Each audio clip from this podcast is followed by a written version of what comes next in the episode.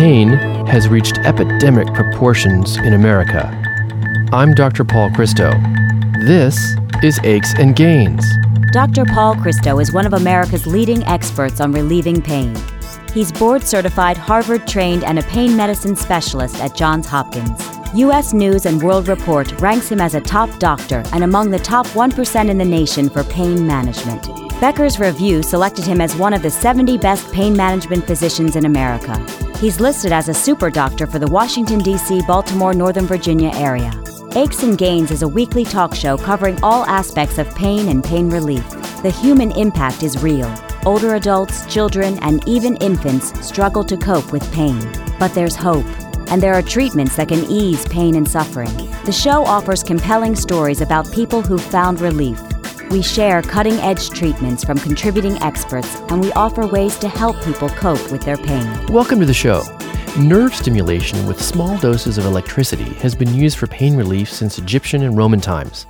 But it wasn't until 1965 that we gained a basic understanding that electrical stimulation of the spinal cord can block pain signals in the cord itself. Today, animal research even suggests that neurostimulation of the spinal cord may help block or even reverse pain amplification following injury or seen in chronic pain conditions. Progress in microsurgery has enabled the implantation of sensors on the spinal cord to electrically stimulate the nervous system and alleviate chronic neuropathic pain. These implants deliver electrical impulses to the nerves of the spinal cord. Pain signals are inhibited before they reach the brain and are replaced with a tingling sensation that covers the specific areas where the pain was felt. On today's show, we'll learn about advances in neurostimulation for pain relief.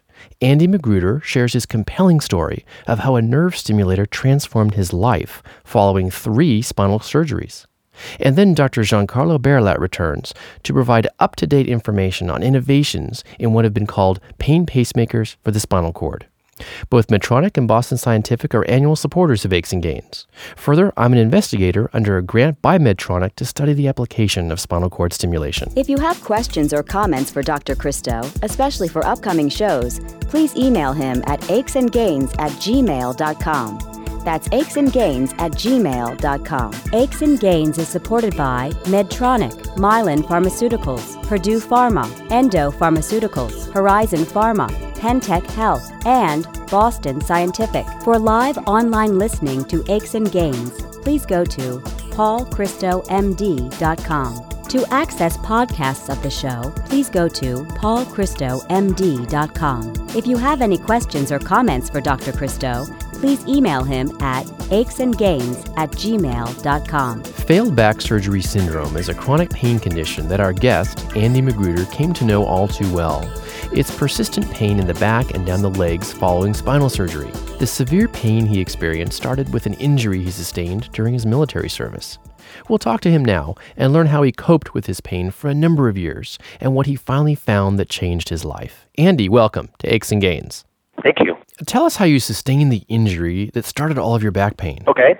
In January of 1987, while serving in the military, during that time, we had to move some very large tree stumps, and on one of those, I injured my back and herniated L5-S1. Yeah, I have patients like yourself who twist their spine in ways that seem pretty harmless, but then end up with back pain or shooting leg pain and multiple surgeries afterwards.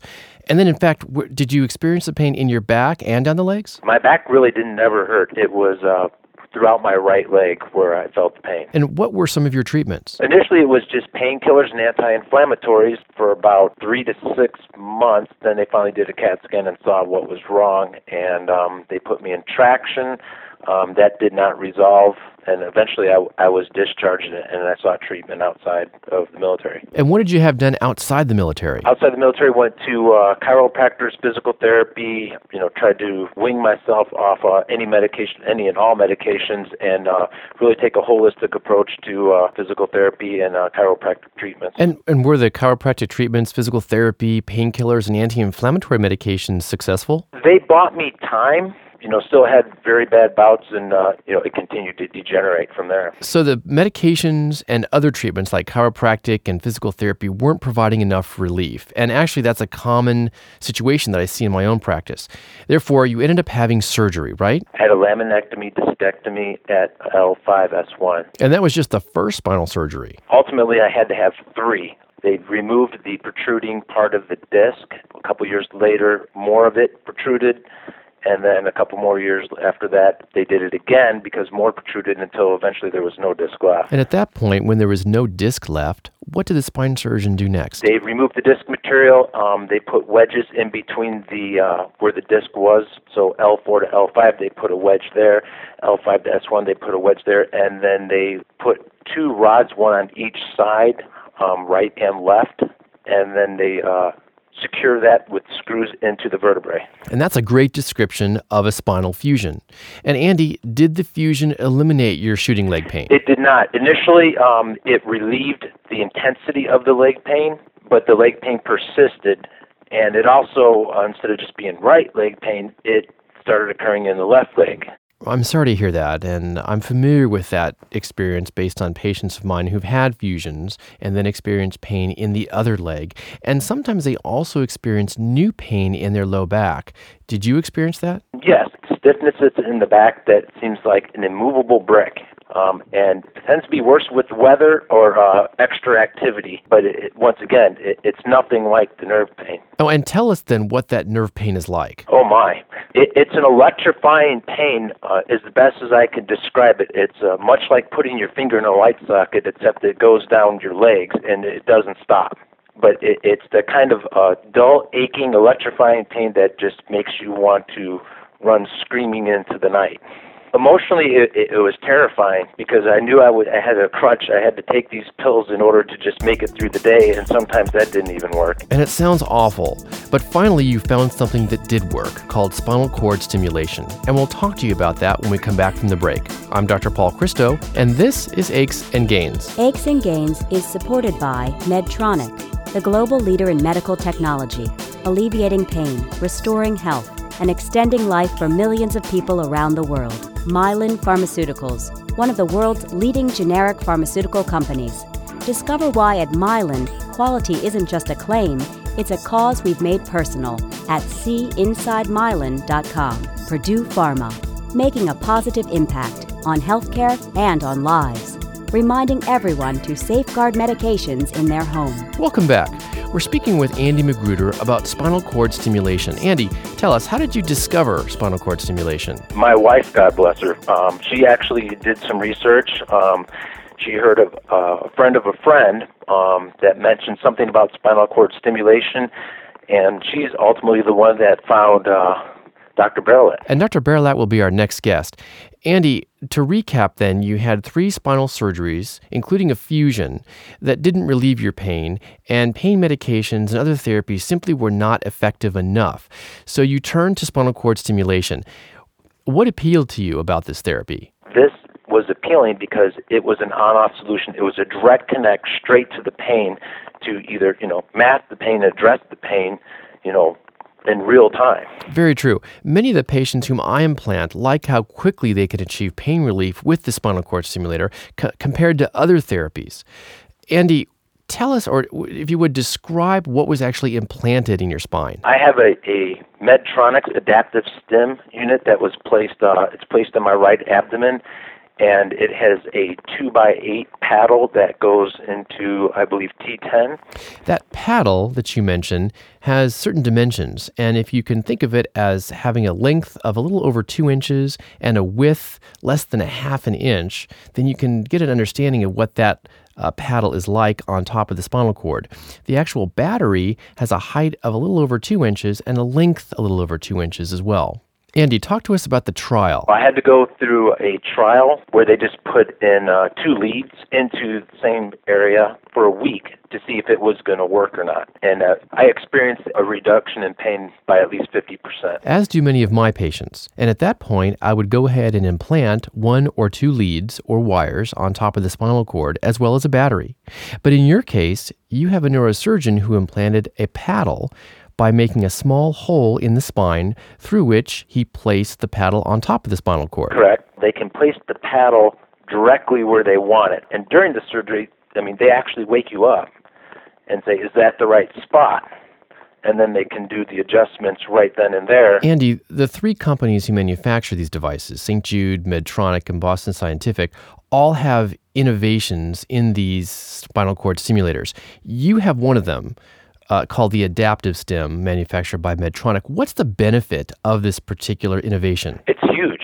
It's huge. It's a complete life changer. The Adaptive Stim, it adjusts the voltage based on your activity and your preferences. It automatically does it. It learns what works for you based on how you set it last. It memorizes it. And so as you automatically change positions or you go from upright into mobile, it makes that adjustment and it gives you constant coverage. Exactly. And many of my patients say the same thing, and that's the big difference from the previous technology.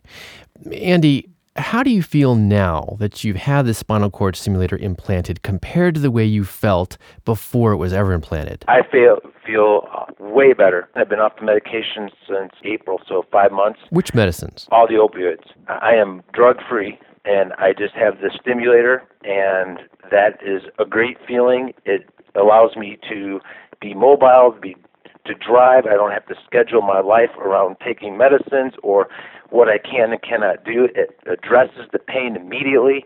There's no waiting to see if you're going to feel better. If worst case scenario, I can adjust the stimulation up or down to meet my needs at any given time. That's terrific. I'm really glad to hear that. And Andy, I'm going to push you a little bit. How much relief do you actually get from the stimulator? You've got good days and bad days, right? Anybody with chronic back pain or nerve problems knows that.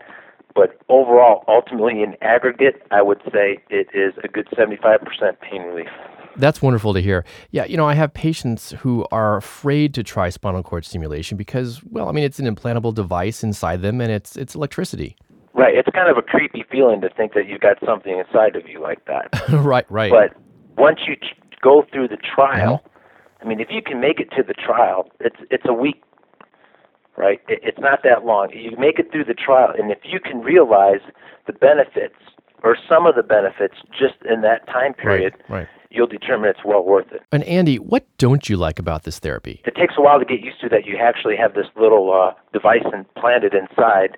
9 years, I'm told, they'll have to change the battery, and not really looking forward to that. But The way they did it, it's like there's a little pocket. So I understand it's going to be an outpatient surgery, but the fact that, you've got something in your body that might not be natural or God-given is a little disturbing. It is, and it can be. I have a sensitive question for you. Some of my patients are concerned about having a spinal cord stimulator implanted because they're afraid that it might prevent them from having sex. No, you can. That's one of the good things. The opioids, they kind of take that away from you, and the stimulator gives it right back. That's good news. Before we close, what would you like us to know about how this therapy has changed your life? I feel like I got a new lease on life just coming off of pain meds and being able to have the stimulator that's more complementary to a mobile lifestyle, and get better time with my family. And I just am blessed to have this technology and resolve my pain. I'm really happy to hear that. And Andy, I want to thank you so much for joining us today on Aches and Gains. Thank you, sir.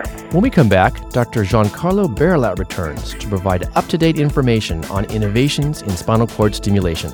I'm Dr. Paul Christo, and you're listening to Aches and Gains. Aches and Gains is supported by Endo Pharmaceuticals, a U.S.-based specialty healthcare solutions company that delivers innovative diagnostics, drugs, devices, and clinical data to meet the needs of patients in areas such as pain, urology, oncology, and endocrinology. Horizon Pharma, a biopharmaceutical company that develops and commercializes innovative medicines to target unmet therapeutic needs in arthritis, pain, and inflammatory diseases. Pentec Health, one of the nation's largest pharmacy and nursing companies, dedicated solely to providing in-home care for patients with implanted pumps used for the treatment of severe pain or spasticity. A pioneer in spinal cord stimulation for spasticity and pain management, Dr. Giancarlo Barolat is the medical director of Barolat Neuroscience in Denver, Colorado. He's a neurosurgeon, and patients from all over the United States are referred to him for neurostimulation. He's here to share the most recent innovations in spinal cord stimulation. Dr. Barolat, welcome to Aches and Gains. Thank you for having me. We had a very informative show on spinal cord stimulation last year when we talked about the basics of neurostimulation. This time, I'd like to delve beneath the surface and highlight some of the innovations in neuromodulation. But before we do, let's refresh our understanding of neurostimulators and why we call them pain pacemakers for the spinal cord. Well, basically, the nervous system works as an electrical system.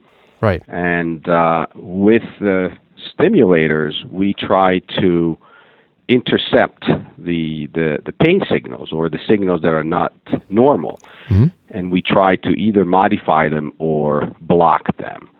And this is accomplished via implanted devices. Right. That are made of an electrode that goes on the nervous system, whether it's the nerves, the spinal cord, the brain, mm-hmm. and a pacemaker device that contains the electronics and the battery mm-hmm. power. Right. Giancarlo, what is our current understanding of how spinal cord stimulation actually inhibits pain? Because in animal studies, in fairly recent animal studies, it seems that spinal cord stimulation inhibits pain signals from reaching the spinal cord, and also spinal cord stimulation may release neurochemicals like serotonin and norepinephrine into the spinal cord to decrease pain transmission before it actually gets to the spinal cord or before it gets to the brain. Well, first of all, it does interfere with the pain signals. Uh-huh. That we know. Yeah. Now, what we don't know is whether it modifies the pain signals so that when they reach the brain does not perceive them as painful, or whether it actually blocks the pain signals. Right. But the signals are intercepted by the stimulator and they reach the brain. They're not perceived as painful as they normally are. Exactly. Giancarlo, central sensitization is a medical term that you're aware of that describes changes in the spinal cord that lead to pain amplification following an injury or seen in chronic pain conditions. And in fact, in some of the research in animals, it suggested that spinal cord stimulation is capable of blocking as well as reversing central sensitization in the cord. So early intervention of this sensitization process may be quite helpful. What do you think? Well, I agree with you. Particularly, there is one condition that we know where if we have a chance of curing it, we have to intervene early, and that is complex regional pain syndrome. Mm-hmm. Mm-hmm. If we can intervene within the first month or 2 months, we have a shot at curing the condition. You know, Giancarlo, even after nerve injury, nerves in the spinal cord can change and be reversed, and that process is called plasticity. So I'm wondering whether in time we're going to learn that using spinal cord stimulation soon after an injury or early in the stage of neuropathic pain or nerve pain may prevent pain from developing or limit its intensity or duration. I fully agree with you. I think that that would take a lot of studies, also convincing the insurance companies. So I think that there has to be a lot more evidence at the scientific level before we can do that, but I agree that that is a direction that should be taken. Speaking of complex regional pain syndrome, the use of spinal cord stimulation is approved in the United States by the Food and Drug Administration for treating certain pain conditions, and one of them is complex regional pain syndrome, and there are many others like arachnoiditis and epidural fibrosis and post laminectomy pain and failed back surgery syndrome, for example, which is continued back pain and leg pain following spinal surgery. But Giancarlo, in your experience, which conditions are the most successfully treated with spinal cord stimulation? When the patient has what we call a neuropathic pain, which means a pain due to a malfunction of the nervous system. Right. When people have that burning sensation that goes with neuropathic pain, that's when spinal cord stimulation is the most effective. Mm-hmm. And then the other situation where the stimulation is very effective is what's called allodynia, where even a non-painful sensation like light touch can be very painful. And there is very few treatments other than neurostimulation that can correct that sensation. Exactly. And Dr. Barolat, let's now talk about new developments in spinal cord stimulation. Each company has their unique system, but let's start with Medtronic's Restore Sensor. Yep, that's a great application of a technology. They have put a mechanism into the device that recognizes the position of the patient and adjusts the stimulation automatically. Mm-hmm. When we go from sitting to standing to lying down, delivery of the current to the spinal cord changes. And so what's good when you're sitting might not be a good stimulation when you're standing or lying down. Right. With the sensor system, these changes occur automatically. You know, the other innovation that Medtronic has developed is the MRI-compatible lead. That is, that patients who require an MRI of their brain and have a spinal cord stimulator implanted can get that MRI of their brain if specific protocols are followed. Giancarlo, let's now talk about another innovation, and this one is by Boston Scientific. They've manufactured a 16-contact lead. The contacts are the small disc-shaped metallic devices that are on the lead that deliver electrical impulses. And Boston Scientific has manufactured one that essentially has twice the number of these contacts than other companies. What is the benefit of this particular innovation? Well, the benefit is that it's the longest span of the active part of the lead. Mm-hmm. And within that span, they can fit 16 electrical contacts. It gives you a very high flexibility on how to direct the current. It allows you to make minute changes to the current so that you can tailor it. And Giancarlo, for which pain conditions do you believe the Infineon lead or the 16-contact lead would be the most useful? If you were trying to treat somebody that has pain in the back of the head, in the neck, and in the arm, mm-hmm. and you place a lead like that in the cervical spine, starting from the top, you can stimulate every nerve root. Right. So you can cover part of the face, you can cover the back of the head, you can cover the arm. Mm-hmm. It gives you a lot of flexibility that way. Yeah, and in fact, the full advantage of this particular lead may yet to be realized. That is, until they develop a battery that we can connect the wires into so that we can use two leads instead of one. And Giancarlo, St. Jude has developed a device called the Epiducer, which is like a paddle lead, but that can be placed through a needle and then on top of the spinal cord. When would you consider using this particular device? They have had the electrode for a long time. They just recently introduced the introducing device, which is a very large needle. Mm-hmm. My concern is, I think it's a good idea to be able to place a paddle lead minimally invasively. I'm just concerned about this being in the hands of people that might not be trained properly. It could cause a lot of damage to the spinal cord. Mm-hmm. I mean, I agree. I myself was trained in the use of the Epiducer and feel the company was attentive to these concerns. Giancarlo, I'd also like to mention that a company called Nevro in Europe has manufactured a high-frequency spinal cord stimulator for back and leg pain that produces pain relief without feeling the tingling. It's not approved in the United States yet, but I believe is in clinical trials here. And before we close, what's the future of neurostimulation or spinal cord stimulation? The devices will get smaller and less prone to have breaks or migrations, and eventually, hopefully, these will become so small that you won't even feel them, and maybe they'll be able to send the signals wirelessly. Wow. In fact, I'm in contact with a company in Milano that has developed nanotechnology to send the signals through the leads without any direct wires. The sky's the limit. Indeed, and clinically, neurostimulation may be useful for non-painful conditions like obesity and depression. Dr. Giancarlo Barolat, thank you so much for joining us today on Aches and Gains. Thank you, Paul. Thank you very much. Aches and Gains is supported by Medtronic, Mylan Pharmaceuticals, Purdue Pharma, Endo Pharmaceuticals, Horizon Pharma, Pentec Health, and Boston Scientific. For live online listening to Aches and Gains, please go to paulchristomd.com.